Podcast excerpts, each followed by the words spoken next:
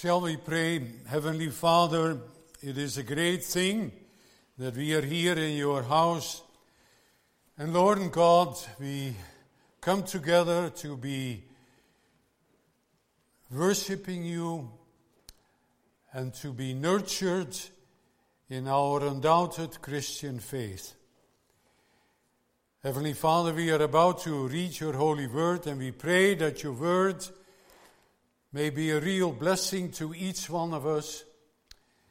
And we pray also that the message may go right into our hearts, so that we are once again helped and encouraged in the way of our Lord.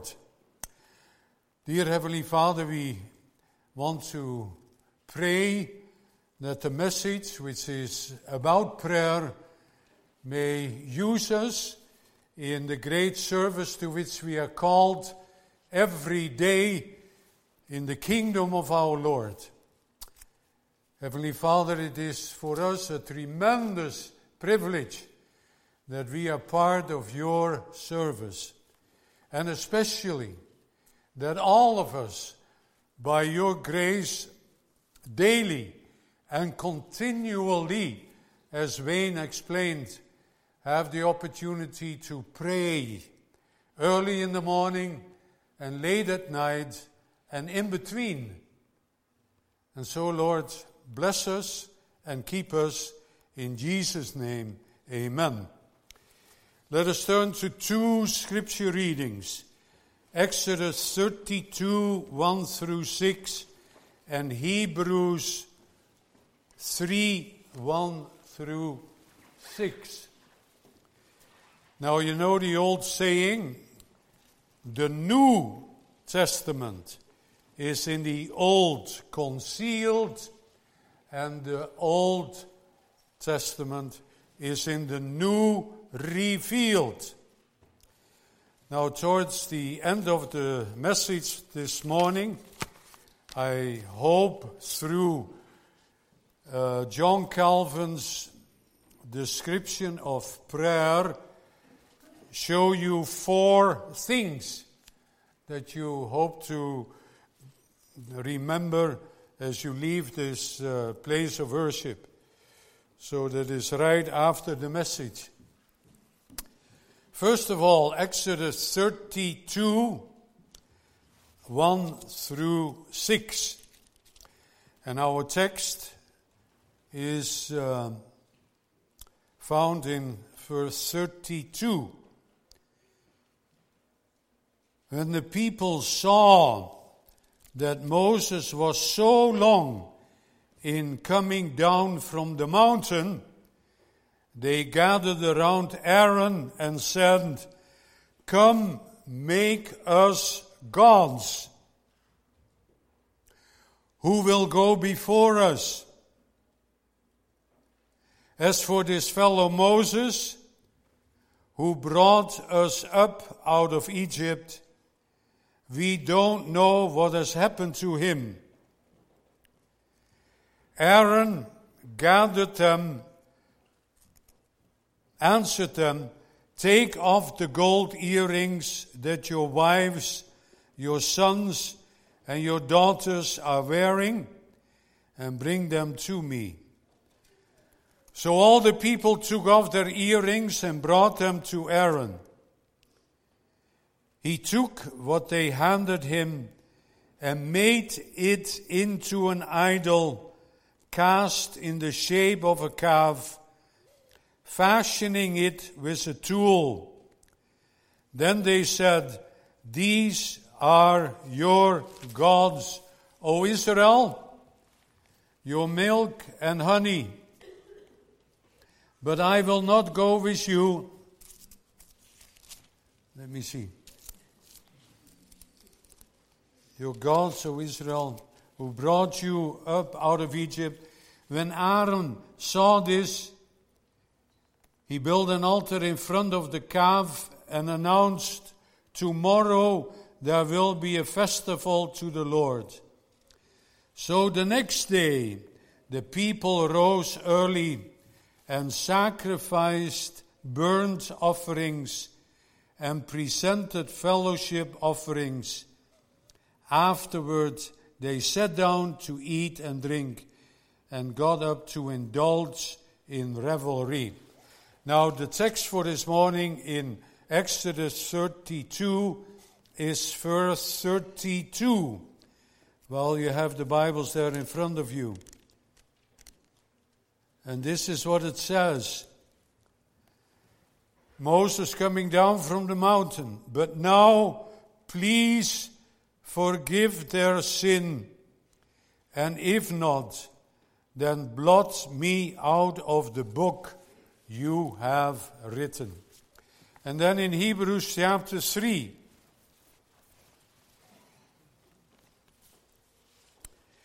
Therefore, holy brothers who share in the heavenly calling, fix your thoughts on Jesus, the apostle and the high priest, whom we confess. He was faithful to the one who appointed him, just as Moses was faithful in all God's house. Jesus has been found worthy of greater honor than Moses, just as the builder of a house has greater honor than the house itself. For every house is built by someone, but God is the builder of everything.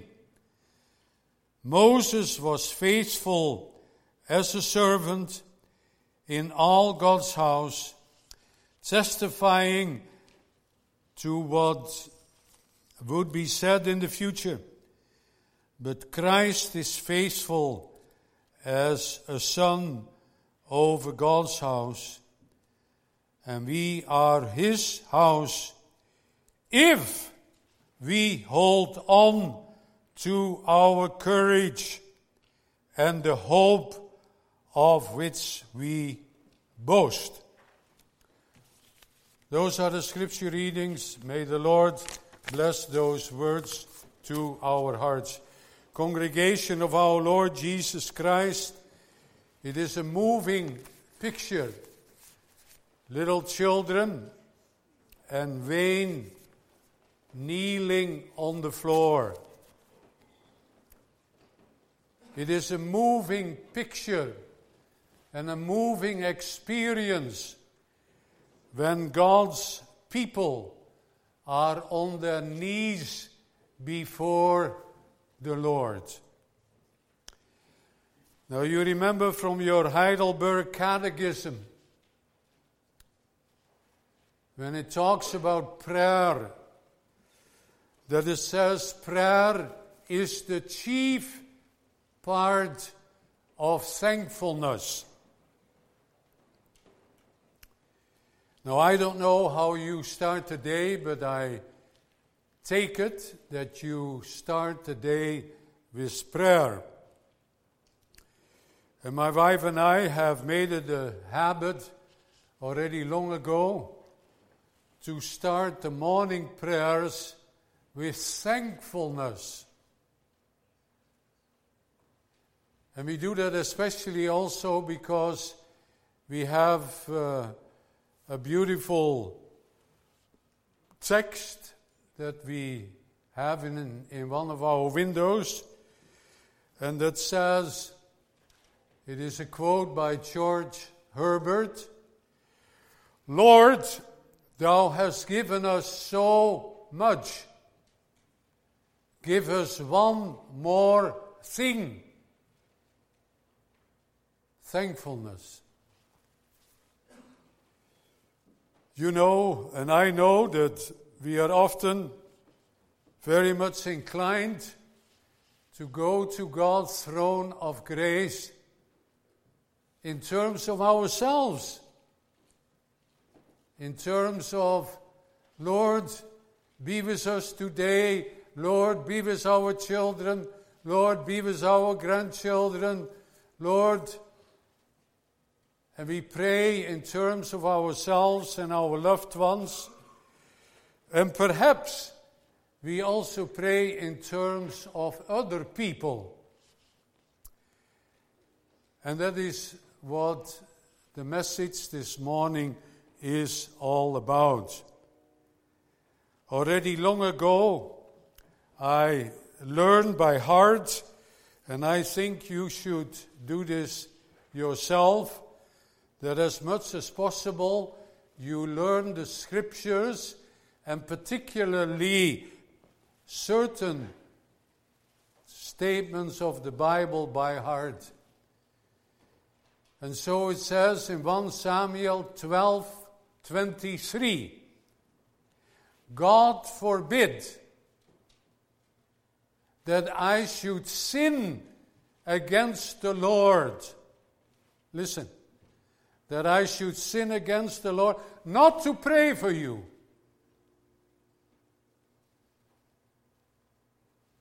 Intercessory prayer. The word intercession means to go in between. I intercede for my children. I intercede for others. And of course, the Bible itself, our Lord Himself, as we will notice, is our great intercessor. Now, Moses was the intercessor of the Old Covenant. And as you know from your Bible studies, there are many covenants in the Bible. In fact, we could say the Bible is God's covenant book. Now, there is an old covenant and a new covenant. And Moses is called the mediator, the intercessor of the old covenant. And you know how the Lord used Moses. And that's why he's mentioned again and again in the New Testament, how the Lord used Moses in his great service. It started with his birth. And you know what happened in those days? There was an antichrist called Pharaoh. And he had commanded that all baby boys born should be killed. Just like Herod, when he heard that Jesus was born. Antichrist. And so the mother of Moses and the father, they put Moses in a basket.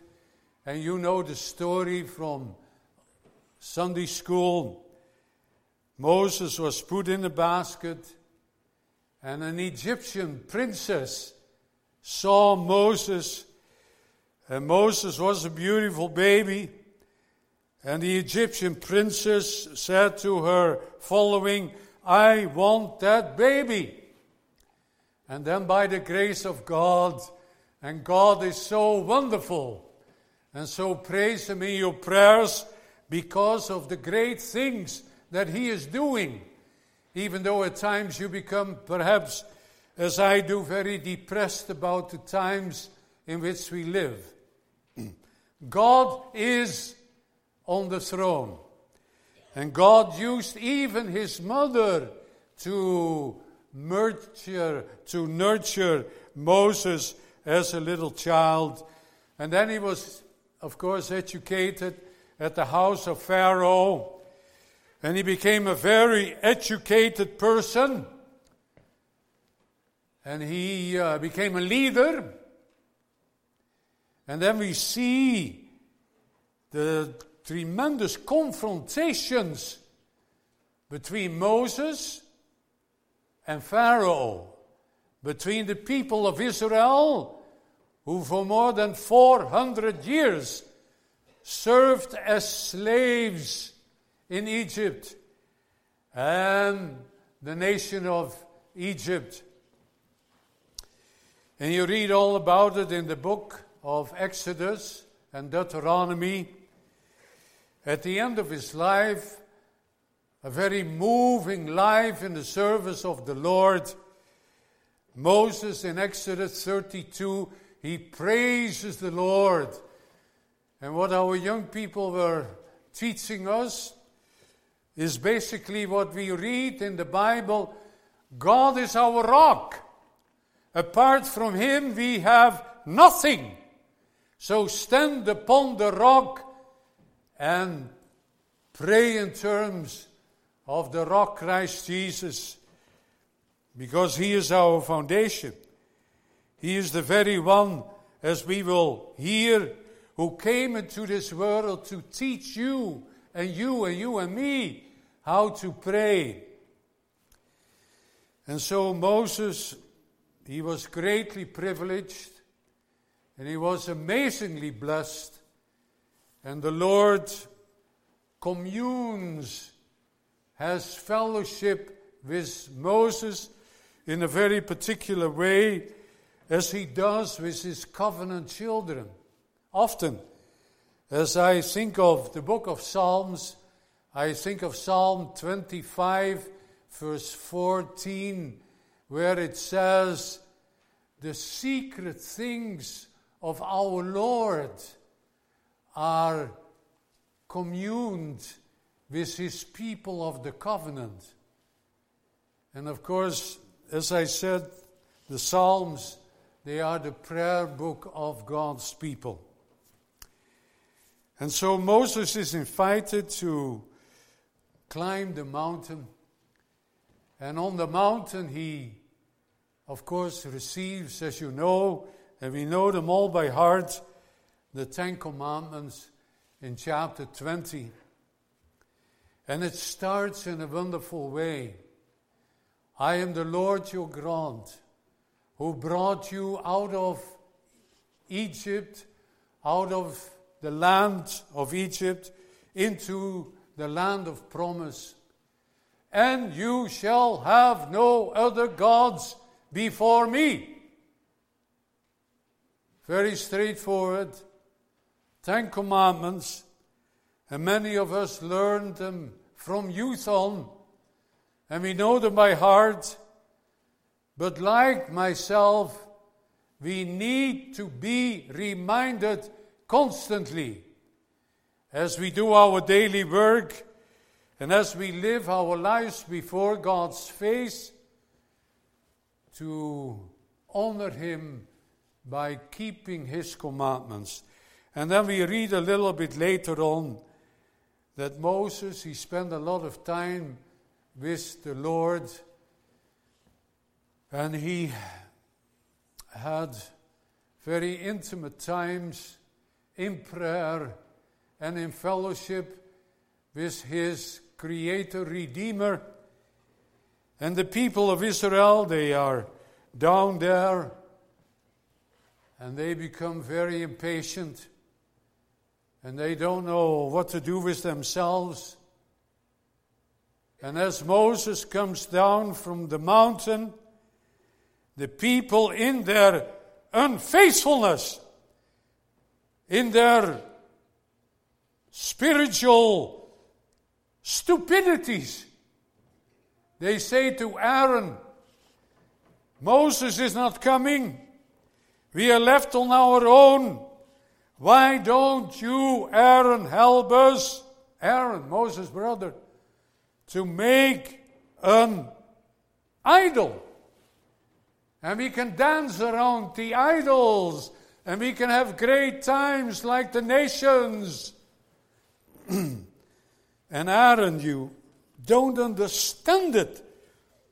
He uh, gathers all the earrings. And before you know it, they have this golden calf. And they begin to worship the calf. And they begin to dance and have a great time. And they feel like all the other nations of the world. And they sing and they shout. And this is it. And then Moses comes down the mountain. And he probably hears all the shouting and all the terrible things that are happening. And Moses, he is so deeply, deeply grieved so deeply lamenting and crying out, says, Lord God, what is happening to your people? And then in that statement, and it is a statement that many of us don't even understand it, but it says in verse thirty-two, Lord, forgive, Lord, forgive, and take me out of the book that you have written. If only these people may be forgiven.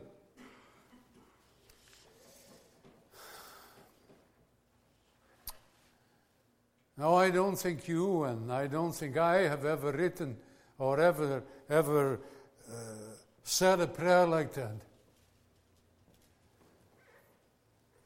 In one of the sermons of Charles, Charles Haddon Spurgeon, and somebody once gave me all his sermons, a whole stack of volumes. And in one of his sermons, I was reading when he talked about election. And this is what he said. You know, when you are elected, when you are chosen, if you can say to your neighbor, Lord God, let him be chosen.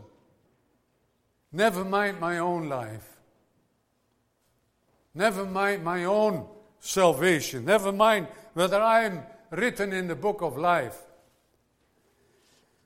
Now, these are hard things to understand.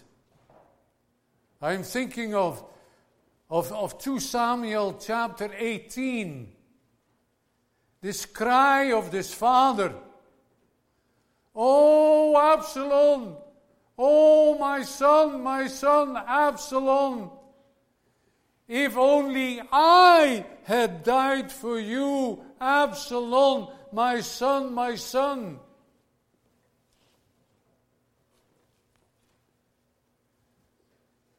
Prayer.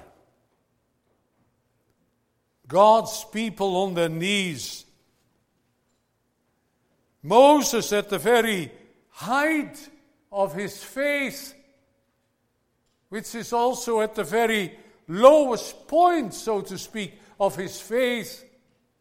Take me out of the book of life, if only these people might be forgiven. Now Moses, he could not save anybody. Moses could not be a redeemer, a savior. He was a shepherd under the big shepherd. And that's why Hebrews chapter three,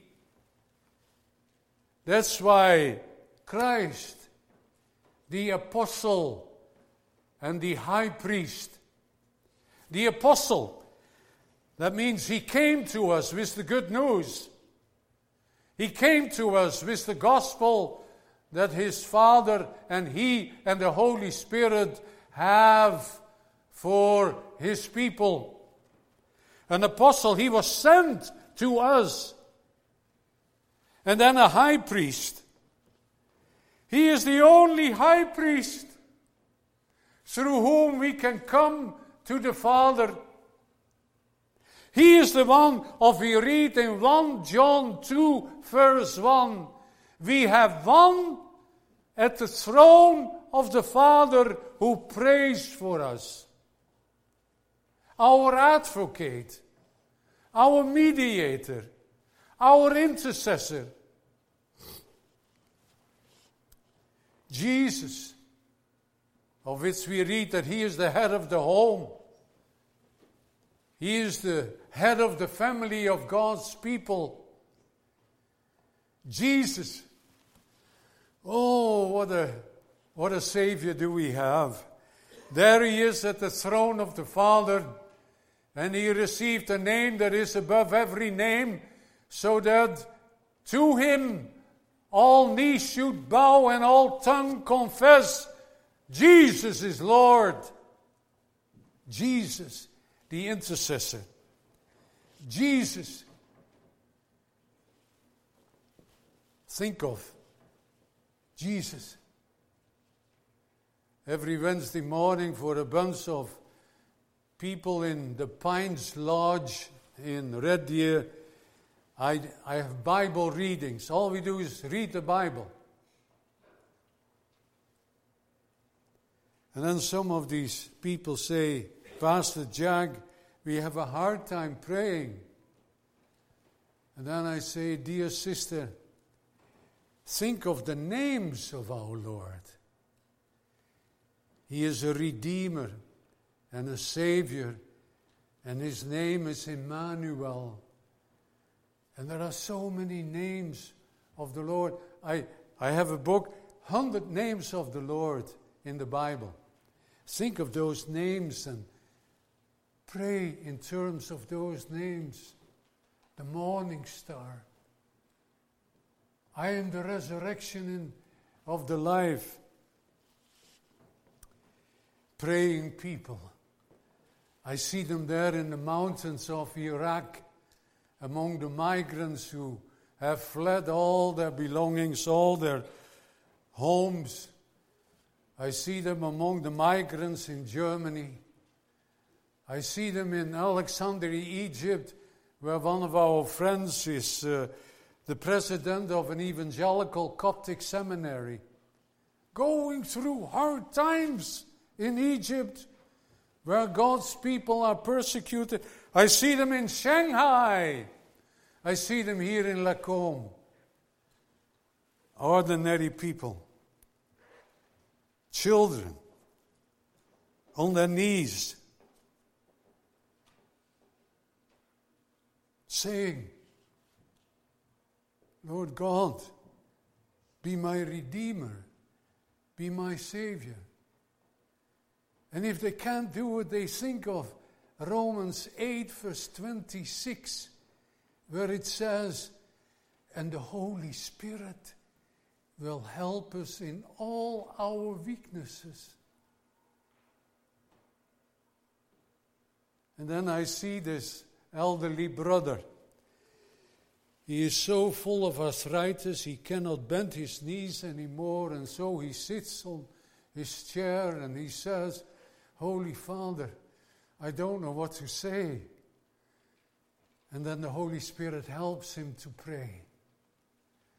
And then I see this young, young person. And this young person is very confused about the Christian faith. Because many in the church don't talk about it. And the parents don't really help him or her in the way of the Lord. And the young person says, Oh Lord God, help me. I am at the end. Help me, help me. And the Holy Spirit helps in all our weaknesses. And we have Him at the throne of the Father, Jesus Christ the righteous. Congregation, there are basically three things. And I will show it in a minute through uh, a PowerPoint presentation. But there are basically three things that we are to remember as we go to the Lord in prayer. One, Scripture. Pray through Scripture. Two,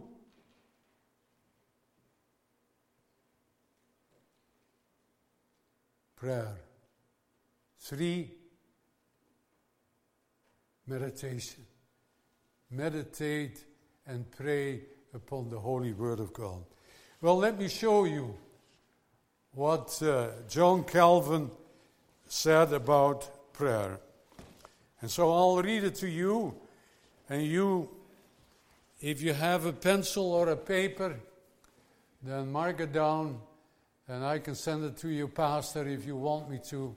For Calvin, prayer, and don't go too fast there in the back. For Calvin, prayer was like a precious, priceless treasure. Priceless. That God has offered to his people. Yeah. Through prayer, then, are we indebted for penetrating to those riches which are treasured up for us with our Heavenly Father.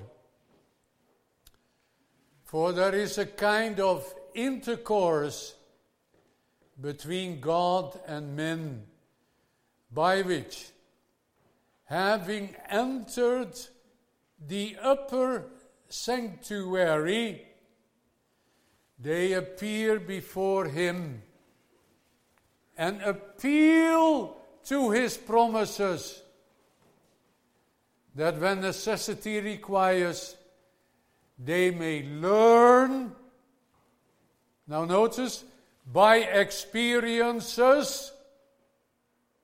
It has to go through your soul and through your heart that what they believed merely on the authority of his word was not in vain. Accordingly, we see that nothing is set before us as an object of expectation from the Lord, which we are not enjoined to ask of him in prayer. So true it is that prayer digs up those treasures which the gospel of our Lord discovers to the eye of faith. So there we go. The first rule of prayer for Calvin was to enter into it with full awareness of the one to whom we are speaking. The key to prayer is a spirit of reverence and adoration. Calvin, let the first rule of right prayer be to have our heart and mind framed as becomes those who are entering into converse with God. Calvin speaks of how easy it is for our minds to wander in prayer. We become inattentive,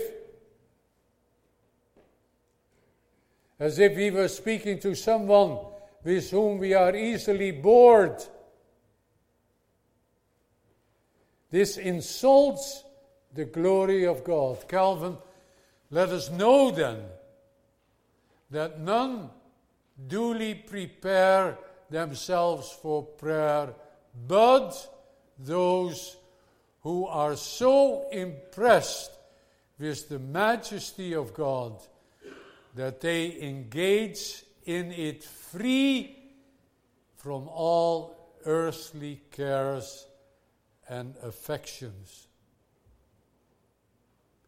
The second rule of prayer is that we ask only for those things that God permits. Prayer can be an exercise in blasphemy if we approach God entreating his blessing for a cooperation with our sinful desires. Calvin, I lately observe men in prayer give greater license to their unlawful desires than if they were telling jocular tales among their equals.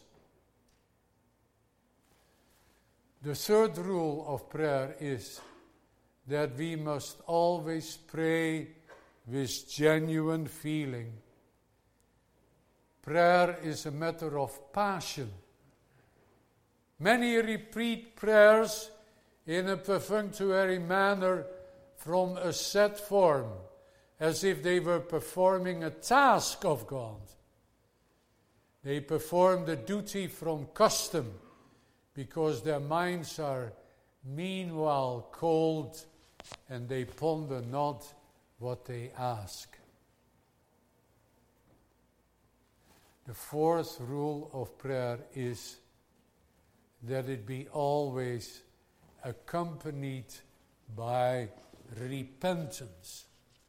Now that is what Moses did, congregation. Exodus thirty-two, verse thirty-two. Forgive them, O Lord. Or blot my name out of the book of life. Repentance. So may the Lord help us all as we go on from day to day. First of all, to worship Him.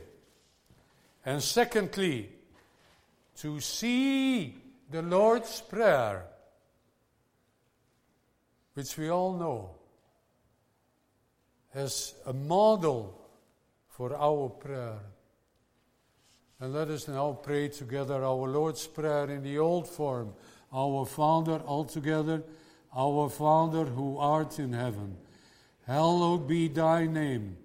Thy kingdom come, thy will be done, on earth as it is in heaven. Give us this day our daily bread, and forgive us our debts, as we forgive our debtors. And lead us not into temptation, but deliver us from evil. For thine is the kingdom, and the power, and the glory forever. Amen.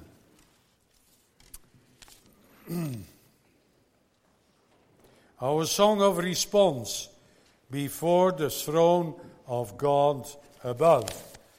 Our worship leaders are going to help us again, and I'm sure that we all like to stand before the throne of God above.